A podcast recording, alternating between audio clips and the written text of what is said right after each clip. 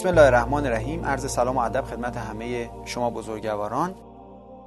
در زمینه سبک زندگی بحث ورزش رو مطرح کردیم و حرکت شامل ورزش بود. ورزش های مورد تاکید اسلام سه قسمت بود سوارکاری شنا و تیراندازی. بحث سوارکاری جلسه گذشته خدمتتون عرض کردم. این جلسه شنا و بقیه موارد رو خدمتتون عرض خواهم کرد. در بحث شنا اولی نکته بگم آب درمانی خودش یکی از درمانهای مهم امروزه. خیلی فواید داره مخصوصا برای افرادی که مشکلات مفصلی دارن. مخصوصا از خانم ها کسایی که وزنشون بالاه کسایی که سنشون بالاه مفاصلشون ساییده شده کسایی که مشکلات دیسک دارن و احتیاج مبرم به حرکت دارن. اینها رو اگه من بخوام بهشون بگم که شما برین مثلا یک ساعت تو پارک راه برین یا بدوین یا کوه پیمایی داشته باشین بیشتر از این که بخواد فایده برای بدنشون داشته باشه موجب سایدگی بیشتر مفاصلشون میشه. آسیب به بدنشون وارد می‌کنه. و مطمئنا نمی‌تونن ادامه بدن. یا موجب درد میشه موجب علم میشه. لذا بهترین کار واسه این افراد آب درمانیه. وقتی کسی وارد آب میشه آب وزنش رو کم می‌کنه. چطور وزنش رو کم می‌کنه؟ شما فرض کنید یک شخصی داریم مثلا 100 کیلو وزنشه. وقتی که داره راه میره روی کف پاهاش 100 کیلو وزنه.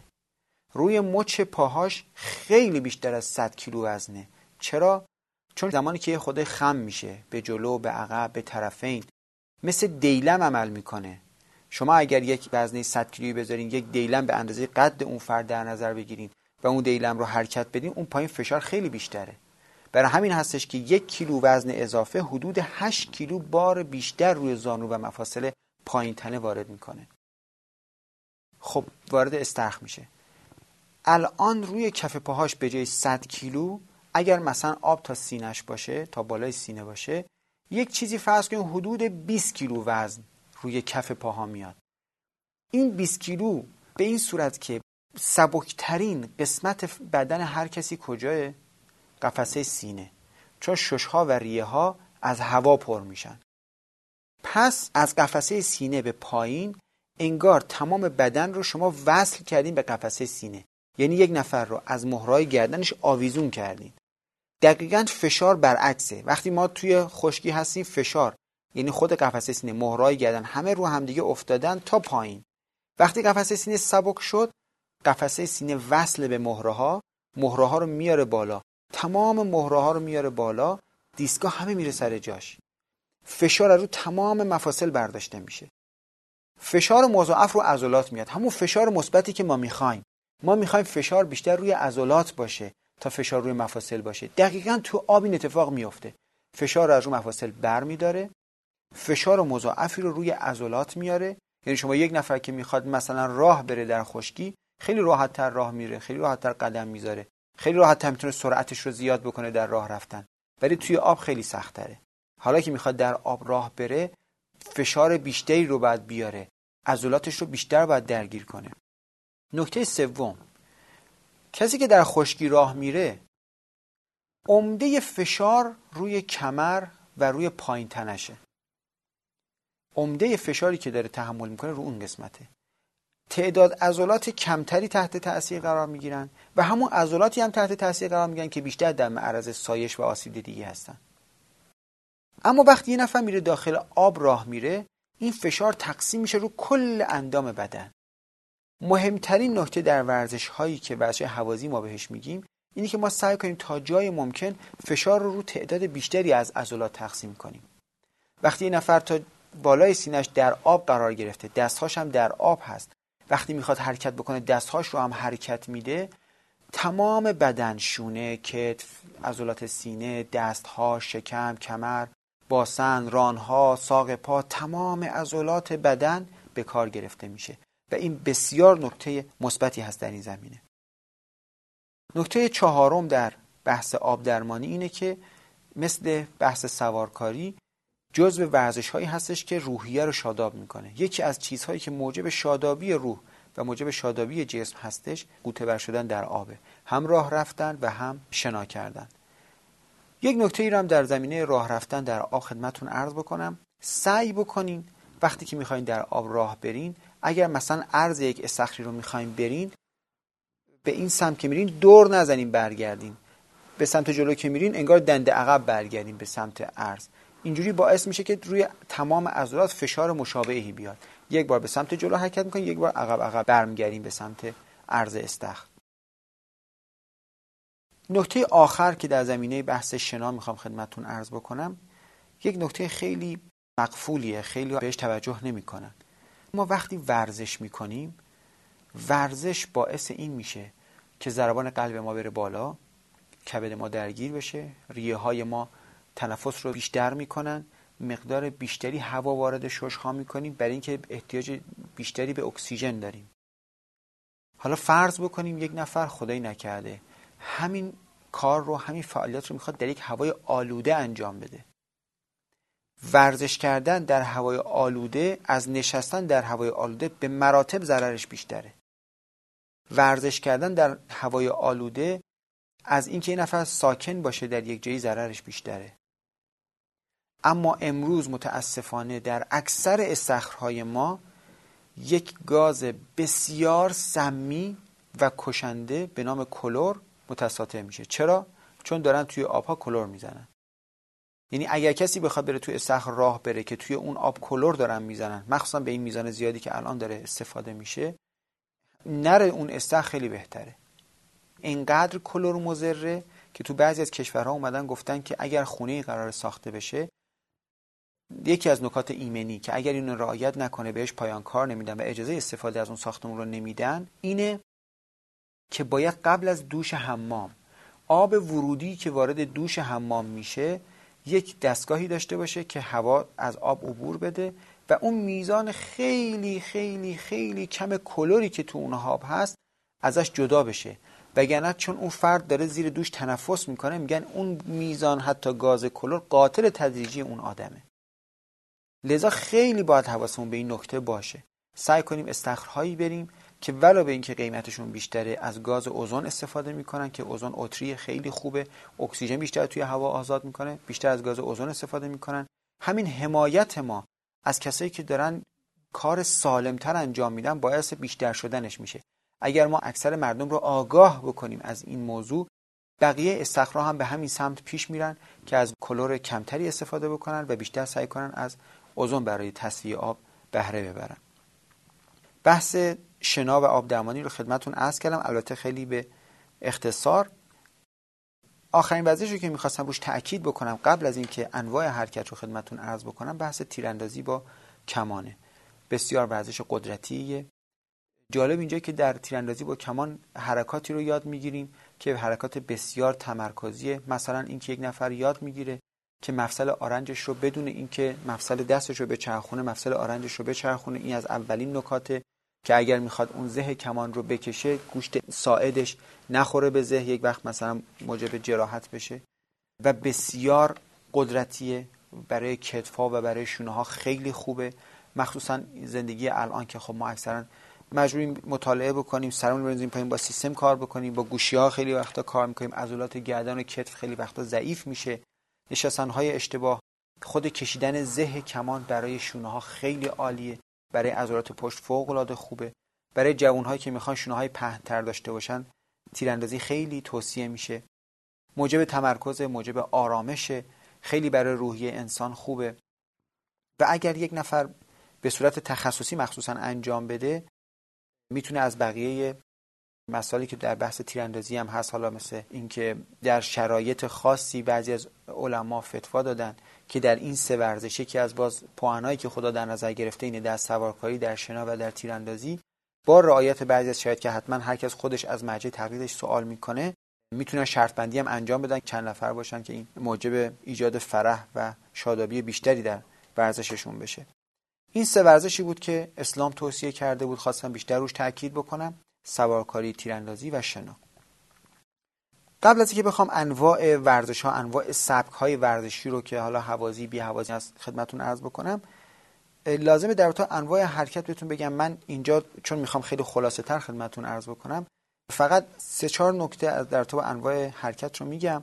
اما خودتون برید تحقیق کنید. اونایی که علاقه من هستن در زمینه ورزش مخصوصا تحقیق بیشتری داشته باشن تخصصی تر روی این زمینه کار بکنن. در تو انواع حرکت اول باید بدونی اکتین میوزین ها چه جوری منقبض و منبسط میشه به چه طریق بدن بهش فرمان میده از چه مثلا electrolyte هایی استفاده می‌کنه واسه این روش تحقیق کنید در تو سه مدل حرکت که حرکت isotonic isometric isoconcentric هست خودتون تحقیق بکنید. ولی اگر که مباحث رو هم ادامه بدین بعد از اینکه ما مباحث کلی رو خدمتتون عرض کنیم سبک زندگی اینو تمام بشه در حیطه درمان قسمت ارتوپدی به تفصیل اینها رو من خودم خدمتتون عرض خواهم کرد. خب وارد بحث انواع ورزش بشیم. ورزش ها رو ما می‌تونیم از یک طریقی با همدیگه مقایسه بکنیم. اونم از لحاظ اینکه سیستم سوختیشون چیه. به سه قسمت مهم می‌تونیم تقسیم بکنیم که دو قسمتش خیلی مهمتره. هوازی و بی هوازی اولین مدل ورزش ورزشی هست که بهش میگن انفجاری. سیستم سوختیش ATP یا آدنوزین تریفسفات.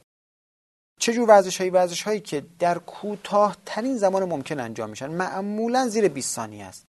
مثلا پرتاب وزنه. پرتاب وزنه خیلی سریع انجام میشه اما بسیار قدرتیه. یه وزنی رو سریع میندازه با یک بار حرکت تموم میشه. اونجا اون ورزشکار فقط احتیاج به سیستم ATP قوی داره. و متاسفانه اثر بلند مدت زیادی نداره. خیلی توصیه نمی کنیم ورزش های انفجاری رو چون آسیب دیدگی هم در این ورزش ها بیشتره. ضمن اینکه این ورزش اصلا ارگان های داخلی بدن رو فعال نمی‌کنه و خودشون برای اینکه پیشرفت بکنن در این ورزش احتیاج دارن به ورزش های دیگه. یعنی کسی که می‌خواد ورزش انفجاری انجام بده باید مثلا ورزش بیهوازی انجام بده واسه تقویت عضلاتش. نمودش فقط در اون حرکته. لذا خیلی این مدل ورزش رو توصیه نمی کنیم بعد از اون وارد سیستم بیهوازی میشیم. سیستم بیهوازی درش اکسیژن نقش نداره. لذا این هم خیلی به ارگانهای داخلی بدن مربوط نیست اما تأثیر بسزایی رو بحث عضلات و اگر صحیح انجام بشه رو بحث مفاصل داره. قابلیت انطباق پذیری بدن در ورزش های بیهوازی بسیار مهمه. یعنی اگر کسی می‌خواد در ورزش بیهوازی مثل بدنسازی مثل پاور لیفتینگ موفق باشه باید به این نکته توجه داشته باشه که چرا یک نفر با ورزش های تمرین بدنسازی می‌تونه عضلات خودش رو حجیم تر بکنه. همش برمیگرده به قابلیت انتباق پذیری بدن. یک فرقی هست بین بدن و بین مثلا یک ربات. وقتی که یک ربات مثلا یک وزنی رو بهش بدین و این ربات مثلا بگیم پنجاه بار این وزن رو بیار بالا بیار پایین بیار بالا بیار پایین. این کاری که این داره انجام میده تنها تاثیرش اینه که سایش ایجاد می‌کنه و استهلاک در این بازوی ربات ایجاد می‌کنه. هیچ وقت این بازو رو رشد نمیده. اما در بدن یک قابلیتی هست. اونم قابلیت انتباق پذیری. وقتی یک فردی یک وزنه رو بر میداره اینو مثلا هفت بار میاره بالا بار هشتم رو نمی‌تونه بیاره بالا. خیلی خیلی به سختی میاره بالا و بر رها می‌کنه. مغز به این نتیجه می‌رسه که این فرد در نوع زندگی که داره احتیاج به قدرت عضلانی بیشتری داره. پس لازم حجم عضلانیش بره بالا.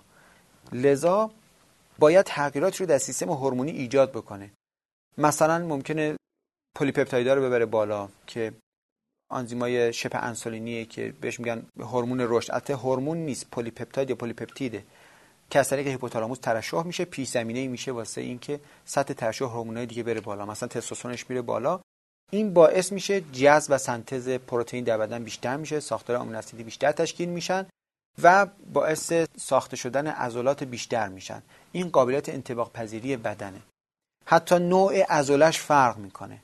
یعنی کسی که ورزش بیهوازی انجام میده به مرور مقدار سلول های قرمز عضلش نسبت به سلول های سفید عضلش بیشتر میشه. لذا انعطاف بدنیش پایینتر میاد اگر ورزش کششی در کنارش انجام نده. برای فرم دادن بدن و برای چاق شدن مناسب ترین نوع ورزشه. این یعنی اگر کسی وزنش پایینه و عضلات شلی داره یا می‌خواد به بدنش فرم بده مخصوصا خانوم ها ورزش بیهوازی بهشون توصیه میشه. این اشتباه رو نکنیم بعضی از خانم‌ها فکر می‌کنن ورزش بیهوازی باعث میشه بدن خیلی عضلانی بشه و شکل مردانه پیدا بکنه. نه اینطوری نیست. اون افرادی معمولا این کارو می‌کنن که می‌خوان ورزش قهرمانی شرکت بکنن و اونم با آسیب خیلی وقتا با تزریق هورمون‌های رشد مردانه است که به اون شکل در میاد اما برای خانم‌های عادی برای فرم دادن بدنشون خیلی عالیه. برای آقایون همینطور برای اینکه بدن زیباتری داشته باشن خوش فرمتری داشته باشن. خیلی توصیه میشه. اما بسیار ورزش های حساسی. حتما باید زیر نظر طبیب باشه.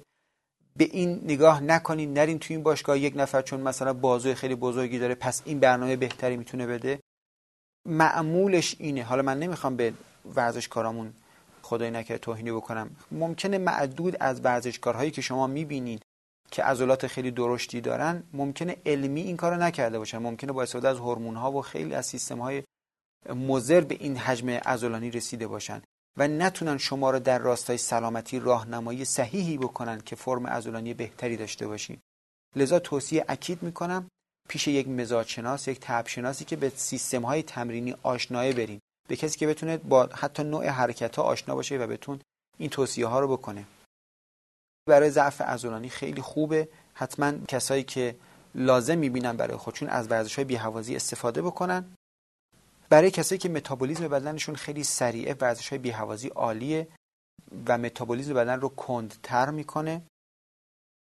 نحوه شروع و کلیات تمرینش خیلی مهمه. چند تا نکته رو من در تو بحث ورزش بیهوازی خدمتتون عرض کنم. منتها قبلش یکی از مذراتش رو هم بهتون بگم. اگر کسی صرفا ورزش بیهوازی انجام بده و ورزش هوازی در سیستم برنامه ریزی تمرینیش نباشه مشکلی که اینجا ایجاد می‌کنه که بدنش لحاظ عضلانی پیشرفت می‌کنه اما اعضای رئیسه بدنش مثل قلب و کلیه و کبد حتی تحال حتی ششها به این میزان رشد نخواهد کرد. و لذا بعد یک مدت ممکنه اولا استوب بکنه رشدش دوما ممکنه که سلامتیشو به خطر بندازه. خیلی وقتا می‌بینیم خیلی از افراد با هیکلای خیلی خوب خیلی درشت اما ناسالم. اما کمردرد میشن اما مشکلات کبدی پیدا می‌کنن. چرا؟ چون به اعضای رئیس بدنشون توجه نداشتن. لذا حتما ورزش بیهوازی رو تحت نظر یک طبیب انجام بدیم. سه نکته رو باید عرض کنم خدمتتون که خیلی مهمه. برای شروع مخصوصا تمرینات بیهوازی اول اینکه وقتی که می‌خواین شروع بکنین تا الان مثلا فرض کنین که می‌خواین پاورلیفتینگ کار کنین یا می‌خواین بدنسازی کار کنین یا می‌خواین فیتنس کار کنین. شروع تمریناتتون رو حتما حتما از سبک شروع کنین. بدن شما باید نسبت به اون حرکاتتون خوب بگیره. باید چم اون حرکت دستتون بیاد. لذا اصلا توصیه نمی کنیم برین روز اول با نهایت توانی که دارین زور بزنین و وزنهای سنگین رو بلند بکنین. حتما اولش بسیار سبک و آسان شروع بکنین نکته دوم سبک و میزان تمرینتون حتما باید با طبع بدنتون همخوانی داشته باشه. کسایی که می‌خوان حالا خودشون هم آموزش ببینن. اگر بدن لاغری دارین تمریناتتون حتما روز میون باشه. time تمرینتون خیلی پایین باشه. سعی کنید بین 20 دقیقه تا نیم ساعت کل تمرینتون تموم بشه. با سرد کردن و گرم کردن قبل و بعد تمرینتون خدمتتون عرض کردم. و اگر بدن چاق‌تری دارین تعداد حرکتاتون بیشتر باشه time تمرینتون بیشتر باشه حتما خوب بدن رو گرم کنین آخر تمرینتون از بچه حوازی استفاده بکنین خیلی می‌تونه کمکتون بکنه. اینکه تعداد ستاتون چقدر باشه ببینید ما دو سبک کلی در میزان تعداد حرکات ست داریم. یک سبک مایک منترزه که به نام خودش سبک کرده و یک سبکی هم معروف به سبک آرنولدیه. مایک منترز خب یک قهرمان بدنسازی بوده که قبل از اینکه شروع بکنه آدم چاق اندامی بوده. لذا تعداد حرکتاش در هر ست بیشتره. مثلا فرض کنید که اگر می‌خواد حرکت اسکات رو بره کار اینا رو بعدا توضیح میدم خدمتتون. یعنی بشین پاشو رو می‌خواد بره مثلا با تعداد حرکت های 20 تا 24 تا اینا انجام میده. اما شخص مثل آرنولد قائل بر این بوده که مثلا اگه قرار این حرکت بریم مثلا با تعداد حرکت 12 تا انجام بدیم. مخصوصا تو جلو بازو که باید تعداد حرکتاش کمتر باشه مایک منتز مثلا قائل به حرکت 10 تا تا 12 تا اما مثلا شخص مثل آرنولد میگه حدود 6 تا باید باشه 6 تا حرکت و تمام. پس حتما سبک و میزان تمرین باید با طبع شما همخوانی داشته باشه با تیپ بدنی شما همخوانی داشته باشه. نحوه صحیح انجام حرکت بسیار مهمه. خیلی وقتا خیلی از افراد به خاطری که وزنهای سنگینتری رو بلند بکنن به صورت اشتباه دارن تمرین رو انجام میدن. کورس حرکت خیلی مهمه. یعنی اگر قرار کسی یه حرکتی رو انجام بده باید کورس صحیح حرکت رو بدونه. مثلا مثالش یه حرکتی هست بهش میگن صلیب. دو تا دنبل دستش می‌گیره اون فرد و به صورت صلیب میاره بالا بعد دوباره جمع می‌کنه. اگر قرار این حرکت انجام بشه نباید دستها کامل بیفته. اگر کامل بیفته فشار از رو عضله برداشته شده. بعد دوباره بعد عضله به کار گرفته بشه. خودش موجب آسیب میشه و اون فشاری که می‌خوایم رو عضله بیاد نمیاد. پس دست کامل نمیاد پایین. کامل بالا میره اما کامل پایین نمیاد. این میشه کورس صحیح حرکت. یا مثلا توی یک حرکتی مثل پرس سینه که قراره که یک هارتلی رو بالا بیاره نباید هیچ وقت آرنج صاف بشه کامل. یا وقت مثلا تو بشین پاشو کسی که می‌خواد بشین پاشو بره اسکات بره وقتی میشه نباید کامل بشینه. باید تا نزدیک کامل نشستن بیاد دوباره بلند شه. وقتی داره بلند میشه نباید کامل ایستاده بشه که زانوها صاف بشه. باید تا نزدیک صاف شدن زانوها بیاد. هنوز فشار روی عضلات ران باشه. بعد دوباره بشینه. این میشه نحوه کورس صحیح حرکت. سرعت مناسب حرکت. باید همیشه مثلا اگه می‌خوایم بشین پاشو بریم باید بلند شدن تقریبا دو برابر نشستن سرعت داشته باشه. نه بعد وقتی مثلا وزنه رو بلند می‌کنیم آروم بلند کنیم وقتی می‌خوایم بیاریم پایین ولش کنیم بیفته پایین. این هم آسیب می‌زنه هم فشار متناسب رو به عضلات نمیاره. اگر می‌خوایم بشین پاشو داشته باشیم بلند شدن سریعتر نشستن آهسته تر حتما باید روی تمرکزمون رو فشار حد اکثری به عضله باشه تا وزنه بالاتر. مغز نمیاد عدد روی اون وزنه رو بخونه که من این دنبلی که برداشتم 10 کیلو یا 20 کیلوه. مغز میزان فشار رو متوجه میشه. اگر من فشار درست با تمرکز صحیح آوردم به عضله بهتر نتیجه می‌گیرم. نه اینکه صرفا میزان وزن رو ببرم بالا. دوباره مثال بزنم توی همین حرکت صلیب که خدمتون از کردم. دنبل رو می‌گیره دستش وقتی می‌خواد بیاره بالا آروم آورده پایین. می‌خواد بیاره بالا. با پاها یک ضربه می‌زنه پرتش می‌کنه بالا. این پرتاب کردن به خاطر اینکه اون وزنی رو که برداشته عضلات شانش کشش نداره که اینو بیاره بالا. داره از پاهاش کمک می‌گیره. ضربه می‌زنه به مفصل شانش و از اون طرف هم اون نتیجه رو که باید بگیره نمی‌گیره. اون فشار متناسبی که باید به عضله شانه وارد بکنه وارد نکرده. بحث ورزش بیهوازی هم تموم شد. جلسه آینده از اول ورزش هوازی خدمتتون عرض خواهم کرد. تا جلسه آینده خدا نگهدارتون باشه.